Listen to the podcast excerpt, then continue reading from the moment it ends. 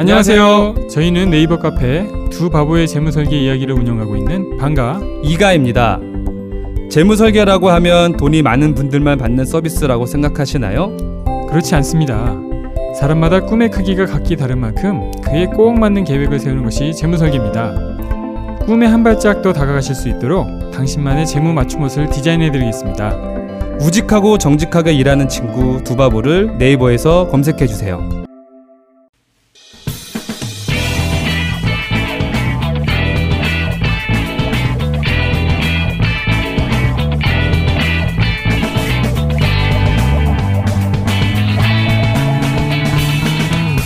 김어준의 뉴스 공장. 2부에 이어서 호사카 유지 교수님 그리고 이영채 교수님 모시고 이야기 이어가겠습니다. 2부 마지막에 저희가 어, 일본의 방역 시스템이 코로나 관련해서 왜 제대로 작동하지 않느냐라는 질문에 어, 오랜 세월 같은 정권이다 보니까 음. 예, 안일해진 것도 있고 또 한편으로는 어, 이렇게 방역에 실패하는 것을 개헌에 어떤 모멘텀으로 만들려고 하는 일본 정부의 의도도 있다. 그렇게 말씀하셨어요. 그래서 어 일본의 소위 이제 계엄령에 해당 우리의 계엄령에 해당되는 조항이 없어서 지금 방역이 잘 안 되고 있다는 식으로 정부 언론 플레이를 하고 있다. 그게 참 납득하기 힘든 게 다른 나라의 방역이 계엄령을 선포하고 지금 방역을 하고 있는 게 아니거든요. 근데 이걸 이렇게 연결한다는 게 참 이해하기 어렵습니다. 예. 그 음, 먼저 그 그러니까 지정 전염병으로 예. 어 지정하겠다. 예. 그런 식으로 해서 그것을 그 2월 7일부터 하겠다라고 예. 일단 결정을 했거든요. 예. 코로나를 그 지정 전염병. 예. 네, 그러나 어 야단 쪽에서 왜 그렇게 2월 7일이면 예. 너무 그 일주일이나 예. 어, 더 가니까 2월 1일부터 할 수 있는 거 아니냐 예. 그런 식으로 상당히 그 항의를 했거든요. 예. 국회에서 미룰 어, 이유가 없잖아요. 예, 그러니까요. 예. 그런데 아베 총리는 그 아무리 생각해도 2월 7일 이전은 안 된다라고 계속 주장을 했어요. 오. 그런데 야당이 네. 이거는 아니다라고 해서 강하게 또 계속 그 국회에서 어그 어, 비판을 했더니 갑자기 2월 1일로 바꿨어요. 오. 그러니까 이것도 굉장히 위도적인 예, 그러니까 2월 7일 그까지 일주일까지 하면요 이게 전염병이라는 것은 엄청나게 확산될 가능성이 그렇죠. 좀 있잖아요. 네. 그것을 알으면서 여러 가지 필요 없는 이유를 그 말을 하면서 그 법적으로 못한다는 식으로 계속 음. 이야기를 했는데 갑자기 또 이 2월 1일부터. 아, 이게 이제 비판 여론이 높아지니까. 예, 예 높아지니까. 근데 저는 네. 이제 호사카 선생님 이야기하고 함께 저희가 네. 일본 좀 시스템 전체를 좀 볼 필요가 있는데 네. 예를 들면 일본에서 홍수가 많이 나잖아요. 네. 그렇게 댐 시설이 잘 돼 있다고 하는데 네. 그런데 이 댐이라는 것들이 대부분 20년이 한 번 지나면 네. 그 전체 시스템을 정비를 해줘야 돼요. 근데 일본은 벌써 90년대까지 어떻게 보면 잃어버린 경제 속에 그 지방 예산들을 다 커트해 가지고 거기에 있는 인재들이 그것을 실제로 지도는 가지고 있고 텔레비에서는 보여주지만 시스템이 움직이고 있지 않아요. 어. 그렇기 때문에 홍수 시스템이 관리가 안 된 거죠. 이것은 어. 지방의 문제와 그리고 고령화의 문제와 민주적인 시스템의 문제인 거예요. 그렇지만 어. 여론에서는 이것을 무마시켰던 거죠. 정전 사태도 마찬가지였던 거예요. 그러니까 지금 전 정전 사태 다시 한번 얘기하면 진짜 나 이야기 어려웠던 게 일본이 무슨 아프리카 오지가 아니잖아요. 근데 태풍 지나갔다고 그렇죠. 전기가 안 들어오는 게 3주 동안이나 네네. 이어졌다는 건 네. 정말 납득할 수 없었거든요. 예. 그렇죠. 그런데 이제 그렇게 시스템이 안 움직이고 있는 저희가 생각하고는 일본하고는 이미지가 많이 달라요. 아베 정권이 등장해서 12년 동안 네. 이 관료 시스템이 거기에 민주화되어 있지 않은 거죠. 네. 정권이 유, 어, 관심 있는 방향으로 간 거잖아요. 어. 근데 예를 들면 방역 시스템 같은 경우도 이것들이 원래 일본의 그러한 댐이라든지 전기 시스템과 또 똑같은 시스템 속에 이 문제가 생겼을 때 오히려 현대적으로 민주적인 국가라면 정보 공격을 하면서 이것을 더 해결해야 되는데 네. 시스템은 안 움직이는데 정권은 그것을 고치려고 하지 않고 이것을 헌법 개정이라든지 자기 정권 유지에 이용을 해버린다는 거잖아요. 그러니까 어. 일본 사회는 내부 시스템은 붕괴되어 가고 있는데 겉으로는 마치 유지되고 있는 것처럼 그러니까 일반 국민들은 메디아를 통제당하기 때문에 그 본질을 알지 못하고 있는 상태가 지속되고 있는 게 이게 가장 큰 문제인 거죠. 언론에서는 예를 들어 정권이 이런 걸 제대로 못할 때 어떻게 일본 같은 나라에서 전기가 3주 동안 안 들어오냐 태풍 지나갔다고 그렇죠. 막 비판해야 되는데 그러니까 언론 자체를 그 아베 정권이 그 사실상 그 장악했기 때문에 언론은 그 아베의 응원단이 돼버렸다 어. 어, 그러한 상황이 좀 있는 것입니다. 특히 반선 쪽에서 반성.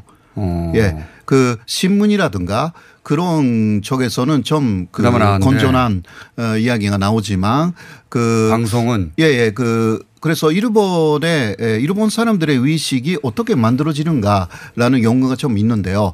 아직도 역시 지산파의 방송. 영향을 엄청나게 받는 게 일본 어. 사람들의 예, 그 의식 구조가 되어 있기 때문에 그 부분을 장악한 거죠. 어. 그 아베 정권이. 아니 3주 동안 전기가 안 들어오면 그렇죠. 주민 불만이 대폭발해야 되는데 그게 이제 이러니까 저희 같은 경우도 이런 어떤 위기 사태가 됐었을 때 세월호도 그렇고 어, 우리나라 같은 경우는 민주적인 좀 정권 또는 민주적인 시스템이 있을 때는 정보 공개를 해서 이거 오히려 위기가 빨리 관리되는데 권위적인 시스템 속에서는 미디어라든 음. 것이 거기에 종속되기 때문에 지금 일본 같은 그런 부작용을 가장 잘 보고 보여주고 있는 코로나도 나라죠. 마찬가지다. 그렇죠. 그런데 이걸 오히려 헌법 개정의 예, 예. 기회를 삼으려고 계속 언론 플레이를 하고 있다. 그렇죠.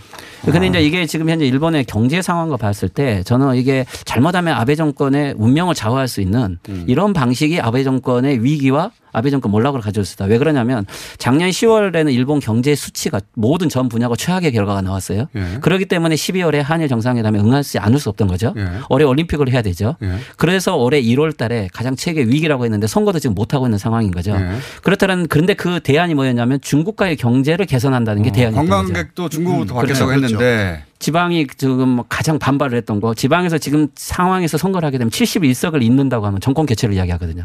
근데 지금 포스트 아, 아베가 그 없는 거죠. 정도의 여론 결과 조사가 나왔던 예, 거죠. 예. 그런데 아, 선- 포스트 아베가 없었어요. 어. 그러니까 선거를 못 한 거죠. 어. 근데 또 선거를 해야 되는데 모든 비리에 관련된 사람들이 지금 어 여기 스가 관방장관 또는 니카이 간사장 이들 파들이 지금 다 비리의 대상이 됐기 때문에 네. 선거를 할 수 없는 상황인데 그렇다면 대안은 중국이었는데 지금 중국에 이렇게 되면 이제 중국이 대안이 안 되면 어떤 상황이 되면 어 만약에 올림픽을 하려면 예. 이제 한국 관광객이나 한국에게 유화적인 조치로 한국에게 도움을 아, 요구하지 않으면 그렇겠군요. 올림픽 자체가 안 되는 상황까지 오는 거예요. 네. 그렇군요. 그리고 또 하나는 그 어, 두 분이 밖에서 짰습니까? 이렇게 얘기가 툭툭 들어맞습니까?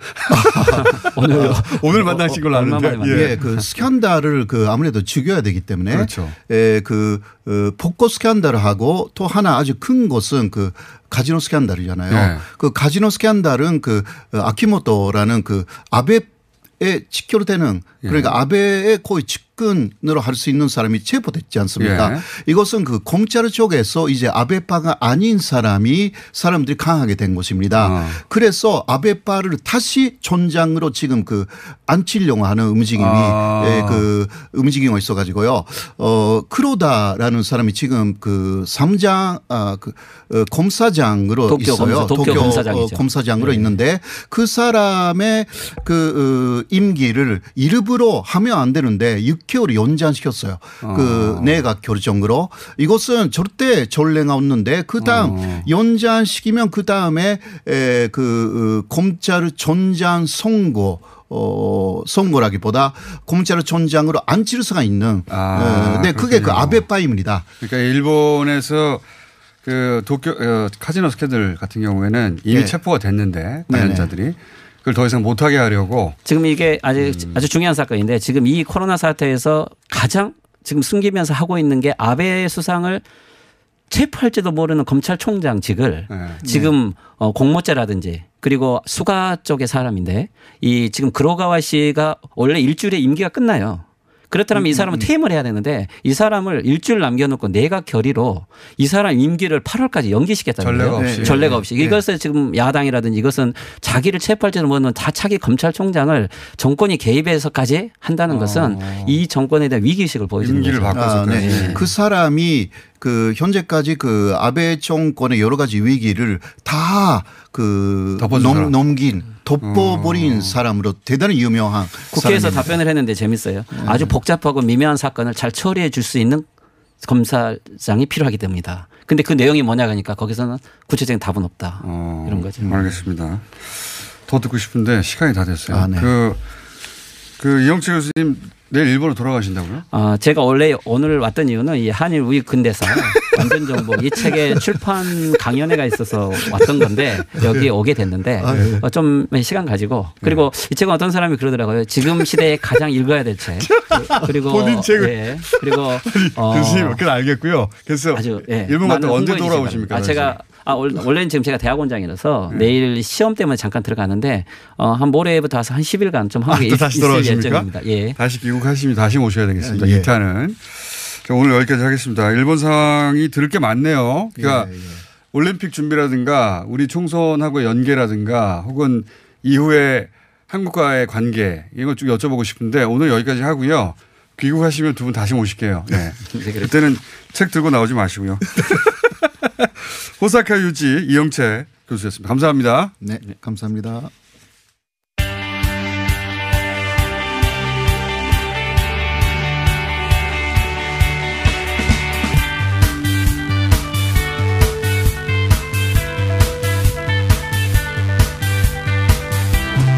자, 바른미래당 어, 유승민계는 빠져나갔고 안철수계도 빠져나갔는데 이제 남아있던 당권파 의원들이 어, 손학규 대표에게 사퇴 시한을 통보했다고 합니다.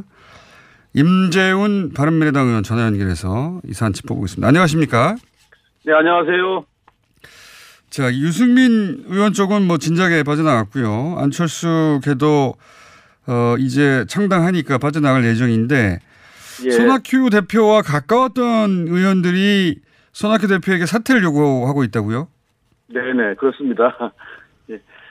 어, 뭐 정확하게 언제까지 무엇을 요구하는 겁니까 손학규 대표에게? 먼저 우리 바른미래당이 국민적인 기대와 그 신뢰를, 신뢰에 부응하지 못하고 어, 국민들에게 이제 불편한 모습을 계속 보여드려서 정말 죄송한 마음 금할 수 없고요.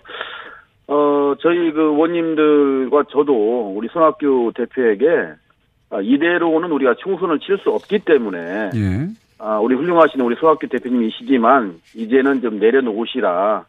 그리고 전열을 재정비해서 어, 총선을 치르는 것이 마땅하다고 가- 간곡하게 이제 건의를 드렸는데 아직까지는 뭐 뚜렷한 구체적인 답변은 없으신 상태인데요. 아, 비대위를 좀 조속한 시일 내에 좀 전환하시자고 좀 말씀드렸던 음. 것 맞습니다. 예. 그러니까 시한은 다음 주 월요일입니다. 다음 주 월요일까지 비대위 체제로 전환하고 손학규 대표는. 물러나고 그렇게 된다면 지금 어, 남아 있는 그 소위 당권파 의원들은 탈당을 안 하게 되는 겁니까? 어, 그럴 가능성이 굉장히 높습니다. 꼭 뭐 다음 주 월요일이 아니라 할지라도 예. 어, 손학규 대표께서 구체적이고도 가시적이고 공개적인 로드맵을 제시하신다면 뭐, 뭐, 하루 이틀이든 뭐, 삼, 사일이든 상관없다고 보는데요. 예. 어, 구체적이고 가시적이고 공개적인 그 로드맵을 전혀 제시하지 않고 계세요. 그렇기 때문에 뭐, 의원들의 어떤 어, 갈증이라 할까요? 이런 부분들이 계속 점증하고 있고, 어, 뿐만 아니라 많은 당원 동지들의 그 애타는 마음을 아, 손학규 대표가 좀 해량해 주셨으면 감사하겠는데, 아, 아직까지는 뭐 답이 없으셔서 좀 안타까운 마음 금할 수가 없습니다. 예. 자, 그럼 시한은 어느 정도 유동적이지만 결국은 총선을 어떤 체제로 치를 건지에 명확한 어, 어, 견해가 나와야 된다. 손학규 대표의 이런 말씀이신 것 같은데 아, 그렇습니다. 예. 만약에 손학규 대표가 어, 본인은 사퇴 의사가 없다라고 2월 10일 혹은 그 즈음까지 이야기를 한다면 그러면 지금 남아있는 분들 중에 안철수 신당으로 갈 분을 제외하고 나면 대부분 호남계 의원들인데 그렇습니다. 예를 들어서 대한신당 혹은 민주평화당과 손을 잡을 수도 있는 겁니까? 그것까지는 아직 검토를 하지 않고 있고요. 어, 저희들은 그 손학규 대표의 그 현숙한 그 정치적 의식을 저는 저희들은 신뢰를 아직도 하고 있기 때문에 네. 어, 저희들이 촉구한 거에 대해서 답을 주시리라 믿고 있고 어, 조만간에 결단을 내리셔서 어, 비대위로 전환하는 용단을 내려주실 걸로 기대를 하고 있습니다. 왜냐하면 손학규 대표도 30년간의 그 정치 역정을 통해서 수많은 경험을 하신 분이거든요. 그래서 앞을 보시는 그 비전과 안목도 있으신 분이기 때문에 제가 볼 때는 현명한 결정을 내려주실 걸로 믿고 있고 따라서 저희들이 비대위로 전환하게 되면 대동 단결해서 어, 새 확장도 하고 어, 창조적인 파괴를 통해서 총선 준비를 원활하게 할 수 있다고 보기 때문에 평화당이라든가 대한신당은 그것은 후순위로 저는 생각을 하고 있습니다.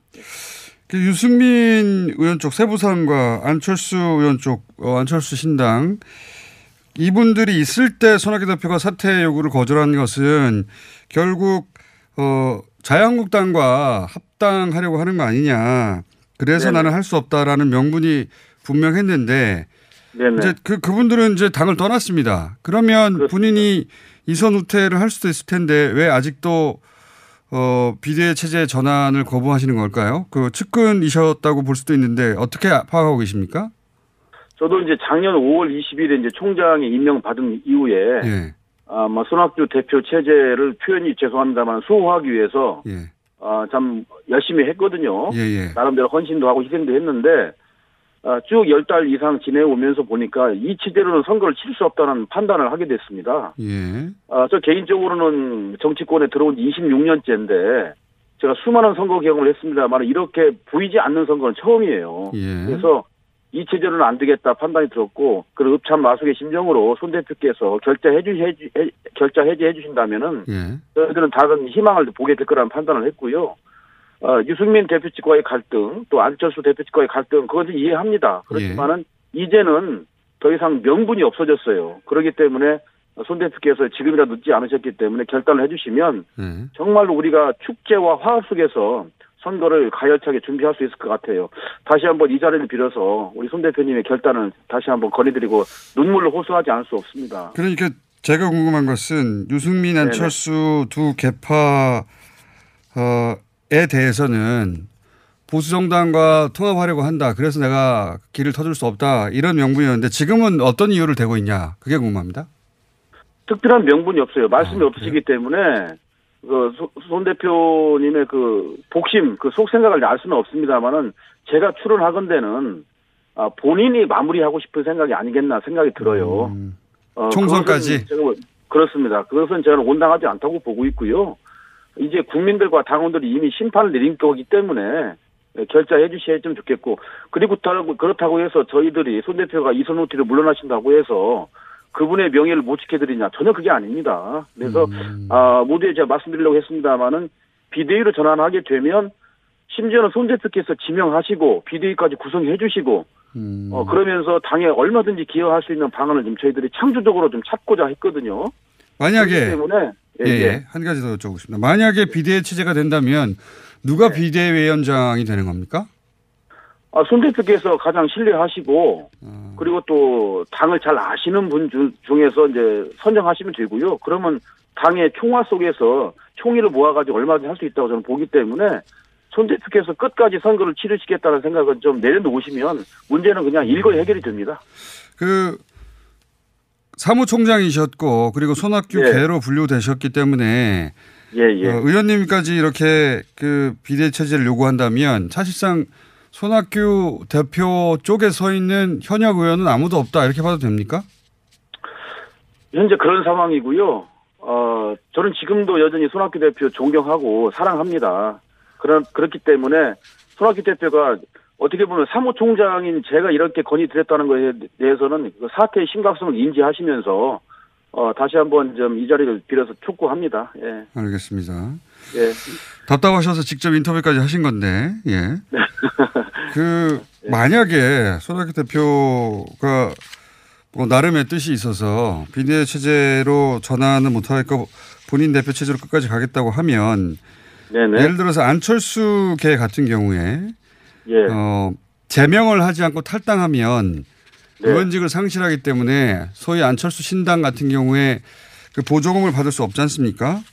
그렇습니다. 그렇죠. 그래서 어 보조금 그뭐 선거를 치르면 돈이 필요하니까 예, 예. 그 1분기 경선 경선 보조금이나 혹은 선거 보조금을 위해서라도 제명이 필요한데 그게 네. 이제 어 의총에서 3분의 이상이 찬성하면 가능해서 네네. 그 안철수계 단독으로는 안 되지만 지금 그렇습니다. 예. 손학규 개도 지금 이런 상황이라 서로 서로 제명해 주는 방식도 그 손학규 대표 없이 가능해질 수 예, 있을 예. 것이다 이런 전망도 있던데 그것도 가능한 시나리오인가요?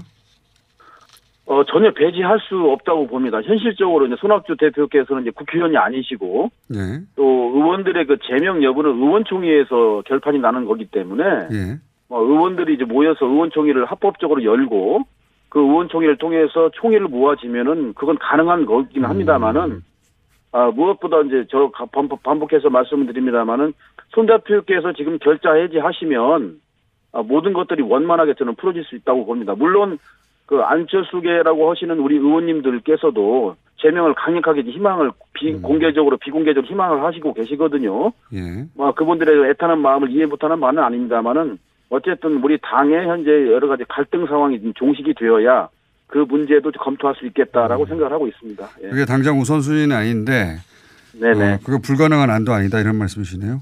예. 그렇습니다. 예. 그러니까 당권파하고 안철수계 합치면 3분의 2가 되니까 네, 그렇습니다. 예. 예. 의총에서 당권파는 안철수계 제명에 동의해주고 뭐 이런 식으로 서로 서로 표현은 좀 그렇습니다만 품앗이해서 제명을 할 수도 네네. 있겠다 이런 말씀이시네요. 예. 사실 이제 바른미래당의 입장 모습이라는 것이 좀 기형적이잖아요, 지금. 현재는 그렇습니다. 어, 뭐 몸 따로 마음 따로 있고 그다음에 뭐 상상 탈당이 이제 새로운 신조어가 늘 양산이 되고 있는데 막 이런 모습들이 어- 언젠가는 제가 볼 때는 좀 마무리 깨끗하게 마무리 돼야 될 것 같아요. 그래야 국민들에게도 표를 달라고 저희들이 호소를 할 수 있지 어정쩡한 상태에서는 제가 볼 때는 이거 온당하지 않다고 봅니다. 오늘은 여기까지 듣고요. 뭐 일주일 이내 대부, 어, 결론이 나겠네요, 그죠? 양당 간에. 저는 그렇게 기대하고 있습니다. 알겠습니다. 결론이 나면 다시 한번 모시겠습니다. 감사합니다. 네, 감사합니다. 네. 어, 사무총장 바른미래당의 당권파 어, 였던이라고 해야 되나요? 예. 임재훈 바른미래당 의원이었습니다. 안녕하세요. 치과의사 구지은입니다. 태아가 자랄 때 가장 먼저 생기는 기관이 어디일까요? 바로 입입니다. 먹는다는 것은 삶의 시작이자 끝인 것이죠. 100세 시대인 요즘은 치아를 100년 가까이 사용합니다. 그럼 어떻게 해야 치아를 100년 동안 건강하게 관리할 수 있을까요? 바로 올바른 칫솔질과 정기적인 스케일링입니다. 가까운 치과를 방문하시면 치과의사 선생님께 올바른 칫솔질을 배울 수 있습니다. 그리고 1년마다 건강보험 적용이 되는 스케일링 치료 놓치지 마세요. 이 캠페인은 유디치과협회와 함께합니다. 시더 시더 아빠 발톱 너무 두껍고 색깔도 이상해 이 녀석 그럴까봐 내가 캐라셀 네일 준비했지 갈라지고 두꺼워진 발톱 무좀이 싹 사라진다고 미국 판매량 1위 600명 임상 실험을 거친 전 세계 48개국 손발톱 케어 압도적 지배자 캐라셀 네일 2주 후 달라진 손발톱을 경험할 수 있습니다 네이버에서 캐라셀 네일을 검색하세요 뭔가 그곳을 떠난다는 게 되게 믿기지가 않았거든요. 반평생보다 더 많이 자랐는데 갑자기 떠나게 된다니까 믿기지도 않았고 여러분의 독립은 몇 살이었나요? 보육원의 아이들은 만 18세가 되면 시설을 나와 홀로 살아가야 합니다. 어른이 되기는 아직 이른 나이. 곁에 아무도 없다면 그것은 자립이 아니라 고립입니다. 18. 홀로 어른이 되어야 하는 아이들을 위해 함께 해주세요. 아름다운 재단은 18 어른의 건강한 자립을 응원합니다. 아름다운 재단 18 어른 캠페인.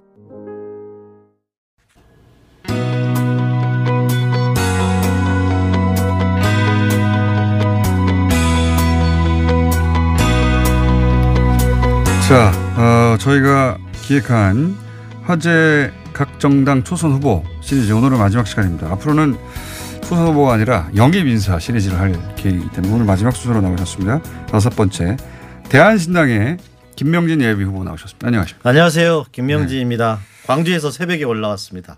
그러시군요. 5시 반 기차 타고 왔습니다. 그렇게까지 자세히 알고 싶지는 않은데.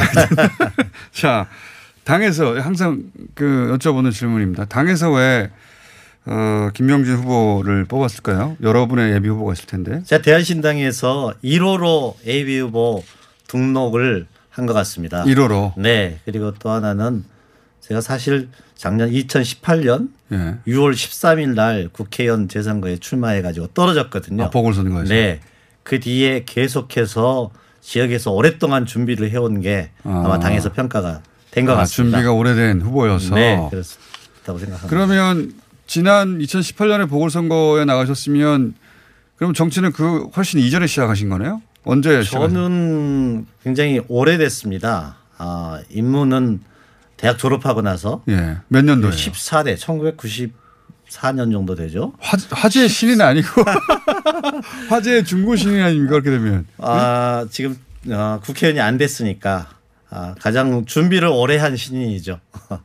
출마 준비는 그럼 언제부터 하셨습니까? 그러니까 일단 입문하신 것은 어, 입문은 이 14대 때 국회의원 비서관으로 비서, 시작해가지고 비서관으로. 22년 동안 저는 김대중 대통령님으로부터 정치를 배웠습니다. 아. 김대중 대통령 청와대 행정관 아, 그리고 김, 김대중 정부 시대 청와대 네, 행정관이셨고 당 대표, 원내 대표, 뭐 박지원 대표 비서실장을 오래 했었는데요. 박지원 대표 비서실장 네. 얼마나 하셨습니까? 한 20년 정치를 아, 같이 그래서 해왔는데 그래서 추천받았군요. 아닙니다.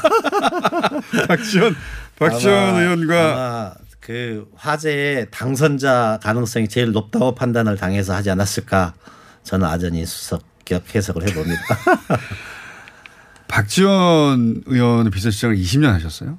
예. 왜 이렇게 오래 하셨습니까? 한 분의 비서실장은? 아 처음에는 제가 좋아서 그분을 선택을 했고 예. 대선 전에 97년 대선 때. 예.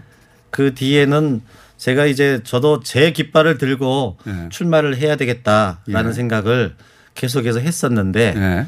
당 대표 원내 대표 되실 때마다 예. 가지 좀 말라고. 잠깐 올라와 보라고 하더니 예. 비서실장을 해야 되겠어. 어. 그래서 왜 어, 본인에게 그렇게 20년 넘도록 비서 실장 그러니까요. 역량도 뭐 제가 보기엔 부족한데 아마 딱 한 가지는 제가 네. 자신할 수 있는 건 새벽에 제일 출근을 빨리 하는 거 이런 걸위 사람들로부터 좀 인정을 받은 것 어. 새벽 같아요. 잠이 없으십니까?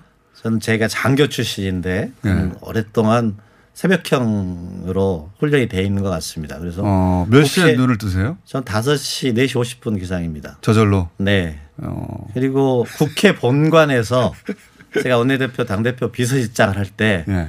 가장 먼저 출근하는 몇 그러니까 시에 출근하셨는데요?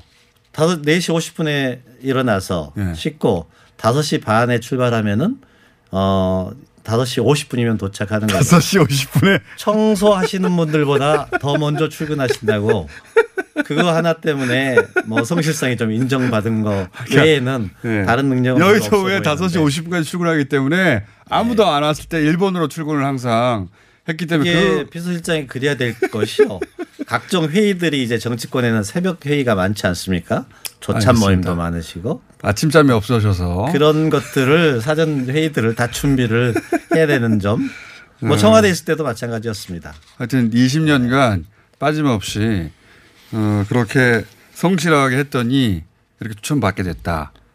아직 추천이 아니라 당선이 돼야 되는데 그러니까 당에서 어쨌든 화제 초선 후보로 추천을 받으셨는데 그리고 대한신당에 지금 예비 후보들이 예. 풀이 지금 예. 대상자가 별로 없어요. 대상자도 별로 예. 없고. 예. 자, 그런데 대한신당의 전신이면 뭐 국민의당이고 그죠? 그렇습니다. 예. 네. 국민의당이 4년 전에는 호남 지역에서 돌풍을 일으켰고 네. 광주도 휩쓸었어요. 네. 근데 4년이 지난 지금 국민의당 출신들이 거기서 그 뛰기 어렵지 않습니까? 광주에는 지금 민주당이 단연 지지도가 앞서고 있는 상태죠. 아, 지난번에 4년 전에는 예. 그러니까 거대 양당 어, 대결 정치를 좀 예. 그만하고 어, 제3당 협치를 하라고 국민의당에 힘을 모아줬는데 예. 안철수라는 새로운 이미지의 예. 정치인도 있고 그런데 지금 그런 뭐 상황이 아니잖아요. 이게 어떻게 됐든 안철수 대표가 당을 깨고 예. 나가서 지금 이제 4분 5열 된 상태여서 굉장하게 쉬운 상황은 아닙니다. 예. 네. 그러면 어 줄을 잘못 서신 거 아닙니까? 아닙니다. 저는 그런 상황을 예. 어 2년 전에 지금 구도가 제가 민주당으로 들어가지 않으면 예. 쉽지 않은 게임이다라는 것을 알면서도, 알면서도 왜 입당 안 하시고 그냥 계속 아 입당을 거기 가서 뭐 저기 민주당에 예.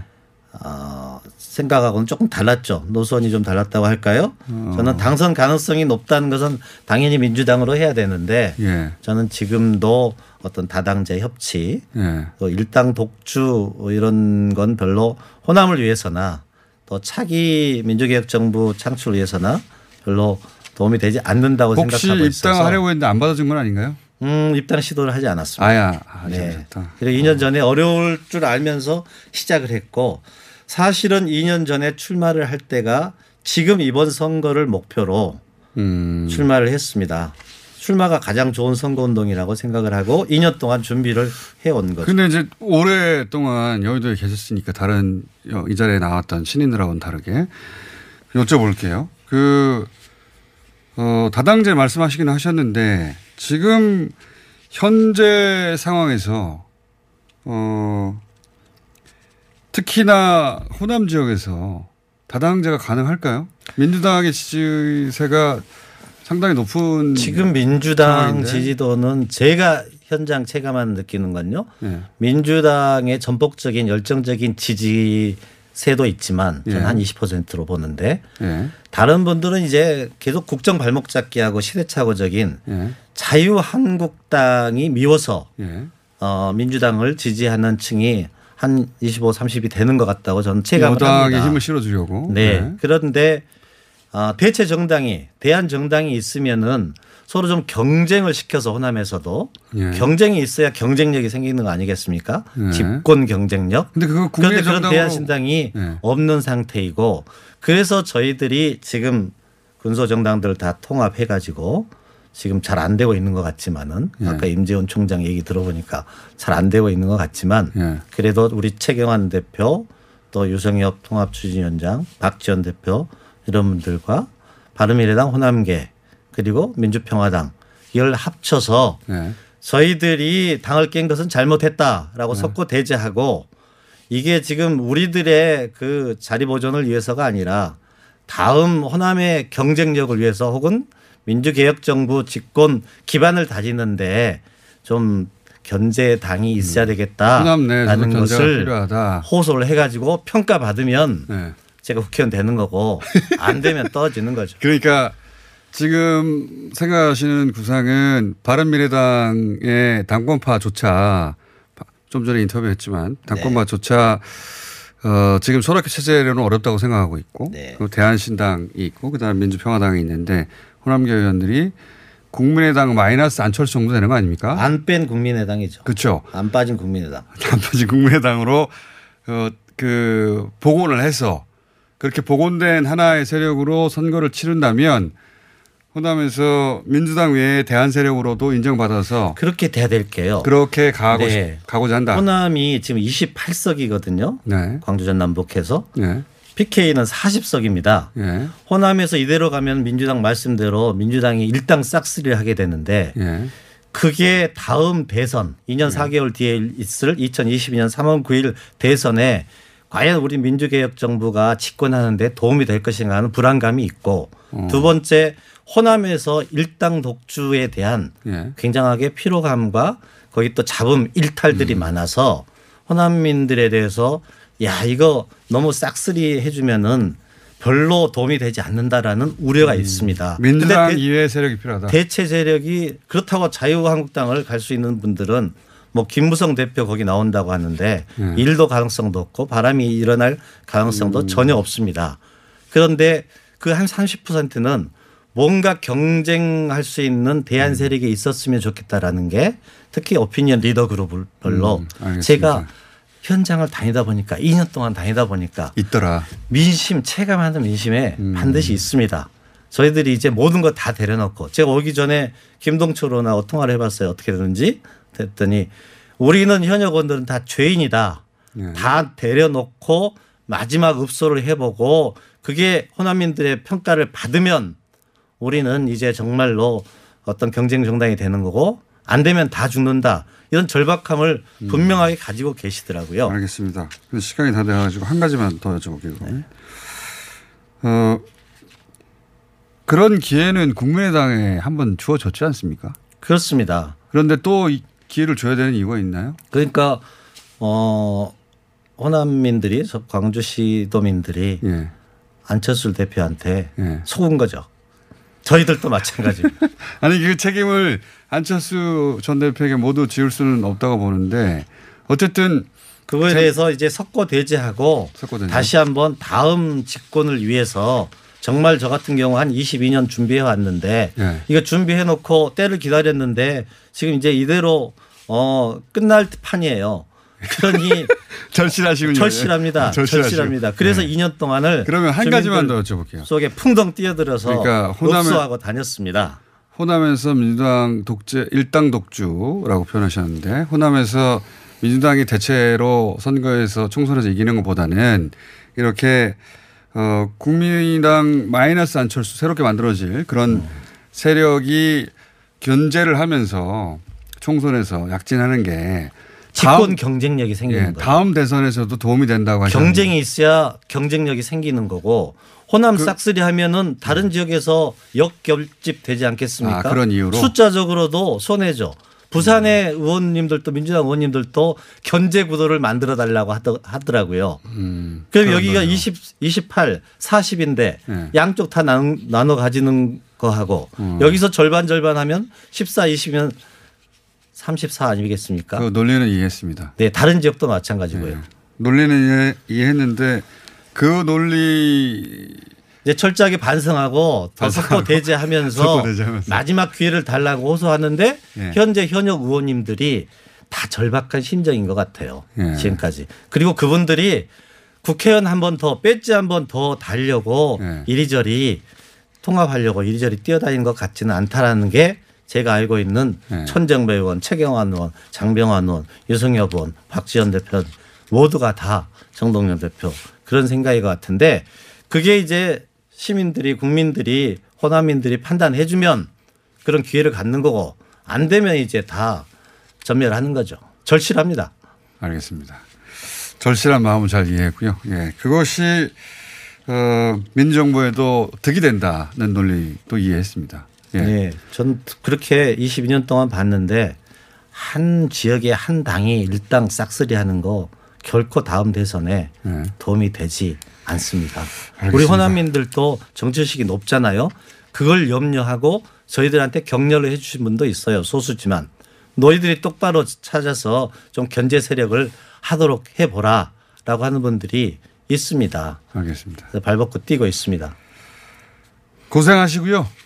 저희가 다시 오실 기회가 있을지 총선 전에 모르겠습니다만 뜻대로 돼서 화재 당선자로 네, 감사합니다. 예. 화재 당선자로 꼭 오고 싶습니다. 네. 다들 그러는데 다 뜻대로 되는 건 아니니까요. 네. 예. 기원을 최선을- 합니다. 최선을 다하겠습니다. 자 오늘 여기까지 하겠습니다. 대한신당 김명진 예비 후보였습니다. 감사합니다. 감사합니다.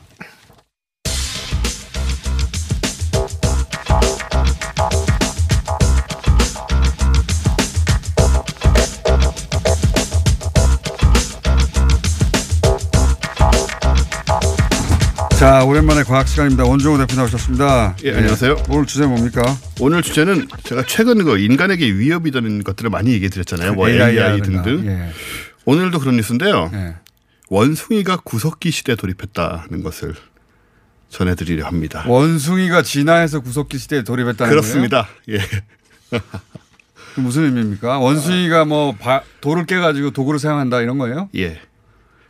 근데 어. 그 원숭이가 도구를 사용한다는 건 그 이전부터 사용했는데 우리가 발견을 늦게 한 거 아닙니까? 혹시? 그렇습니다. 네. 발견을 늦게 한 건데 사실 이건 아주 최근 뉴스는 아니고 몇년 동안 연구가 종합이 이제 된 상황인데 네. 도구를 사용하는 동물들은 좀 있었죠. 뭐 수달이라든가 뭐 네. 이런 동물들이 뭐 어, 돌멩이 같은 걸 가지고 수달 이렇게 영상 보니까 배에 올려놓고 예, 원숭이보다 훨씬 더 능숙하게 임하는데 굉장히 잘해요. 예. 근데 지금 이런 상황은 뭐냐면 네. 이미 이제 몇 년 전에 네이처에 이 논문이 올라왔는데 어, 인간과의 접촉 없는 상태에서 특정한 이 카푸친 원숭이라고 부르는 종들이 네.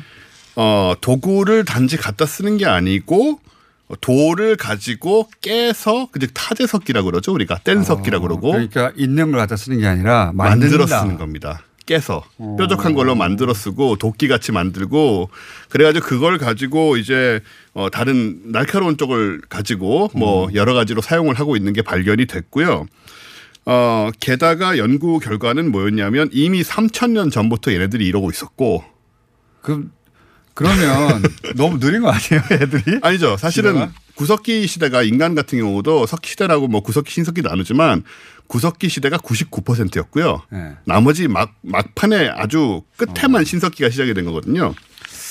사실 위협이 되진 않습니다. 우리한테는 적어도. 돌깨에서 뭐 하는 정도 가지고는. 근데 어, 그리고 그 3천 년 동안 이 도구가 진화를 했어요. 아 실제? 예. 그래서 초기 도구에 비해서 지금의 도구가 훨씬 더 정교합니다. 어. 이건 좀 무섭죠. 어, 요거는 의미 있는 이야기네요. 그러니까 제가 어떤 다큐인지 기억은 안 나는데 어 이제 우연히 어떤 원숭이가 네. 유인원이 그걸 깨서 사용했더니 좋더라. 네네. 근데 이게 자기 새끼들한테 가르치고 이게 계속 그렇게 가르침이 이어지면 그렇죠. 예, 이게 계속 발전하는 것이고 끊어지면 이제 다시 시작해야 되는 거죠. 그게 굉장히 중요한 포인트인데 동물들이 갖고 있는 예를 들어서 뭐 해달이 돌을 쓴다 이런 거는 네. 본능에 이미 프로그래밍 된 상태거든요. 아주 네. 오랜 세월 동안.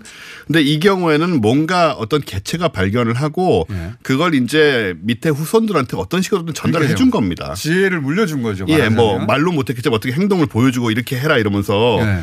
물려준 게 이제 수천 년 동안 쌓여서 지금은 좀 세련된 도구를 만들기 어, 어느 시작을 정도로 했고요. 달라졌어요? 어, 일단 초기에는 이제 되게 그야말로 그냥 돌덩이나 다름없는 상태였는데 어, 지금은 좀 더 크고 튼튼한 망치와 받침돌을 만들어서 거기다 뭘 놓고 망치와 받침돌 사이에서 뭘 뭐 과일을 깬다거나 다듬는다거나 하는 행위를 하고 있어요. 아 그래요? 어, 예, 재밌네요. 그래서 물론 이제 구석기 시대가 인간의 경우에는 50만 년 가까이 지속이 됐고 사실 네. 신석기는 우리는 굉장히 옛날 같지만 신석기가 시작된 게 1만 년밖에 안 됩니다. 인간의 경우에. 아. 그래서 구석기 시대가 오래 갈 거라고 생각을 합니다. 이 동- 원숭이의 경우도. 하지만 어쨌든 간에 이 트랙으로 들어왔다는 거죠. 우리를 따라서. 그러네요. 그러니까 해머 머루를 만들었네. 그런 셈이죠. 예. 그래서 불을 요런 사용합니까 혹시? 불 문제도 이게 이 지금 카푸치노 원숭이는 아닌데 네. 사실은 그런 상황들이 지금 보고가 되고 있어요. 왜 어, 불을 얘기하냐면 네. 인류의 뇌가 비약적으로 발전하는 것이 그렇죠. 불을 사용해서 단백질을 그렇습니다. 충분히 화식이라고 그러죠. 예, 예. 충분히 그 먹으면서 뇌 용량이 커지고 뭐 이런 예, 그 네. 인류학, 인류학 쪽에 이제 그런 얘기들이 굉장히 어, 그렇죠. 중요하게 다뤄지는데 어, 불을 당장 쓰고 있지는 않더라도 불의 속성을 이해하는 침팬지 무리가 또 발견이 됐어요. 어. 이 세네갈의 퐁골리에 사는 침팬지 무리인데 얘네들은 산불이 휩쓸고 간 후에는 평소에 먹지 먹지 못하는 나무 열매를 먹게 된 먹을 수 있게 된다는 거 구워져서 네. 그걸 알고 그걸 찾아서 먹고요. 또 산불의 이 일단 나고 나면 산불의 유형과 불길 방향 속도를 예측하고 행동을 하고 어. 그리 그렇게 이제 산불을 자연 현상의 일부로 받아들여서 두려워하지 않게 되었습니다. 아 불을 네. 어, 그리고 거기에 바베큐된 그 동물들을 먹을 수 있어요. 예, 그게 또 왜 이런 현상이 벌어졌는지 이런 걸 이해를 하고 있고 음. 그리고 이제 자연 상태에서는 아니지만은 어 미국의 여키스 영장류 센터에서 태어난 그 보노보가 하나 한 마리 있는데 보노보 지능이 예. 칸즈라고 얘는 어 물론 돌을 깨고 날카롭게 만들고 뭐 이런 것도 하거니와 나뭇가지를 모아다가 스스로 라이터로 불을 붙여요. 그리고 마시멜로를 구워 먹습니다. 마시멜로를 마시니까 예, 물론 인간들이 하는 걸 보고 한 거긴 하지만 어, 그렇겠죠, 당연히. 예.